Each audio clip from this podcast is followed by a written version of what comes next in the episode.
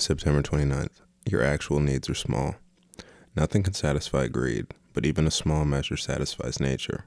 So it is that poverty of an exile brings no misfortune, for no place of exile is so barren as not to produce ample support for a person. Seneca, on Consolation to Helvia, 10.11b. It can be beneficial to reflect on what used to be accepted as normal. Consider your first paycheck, how big it seemed then, or your first apartment with its own bedroom and bathroom, and the ramen you gladly scarf down in the kitchen. Today, as you become more successful, these conditions would hardly feel sufficient.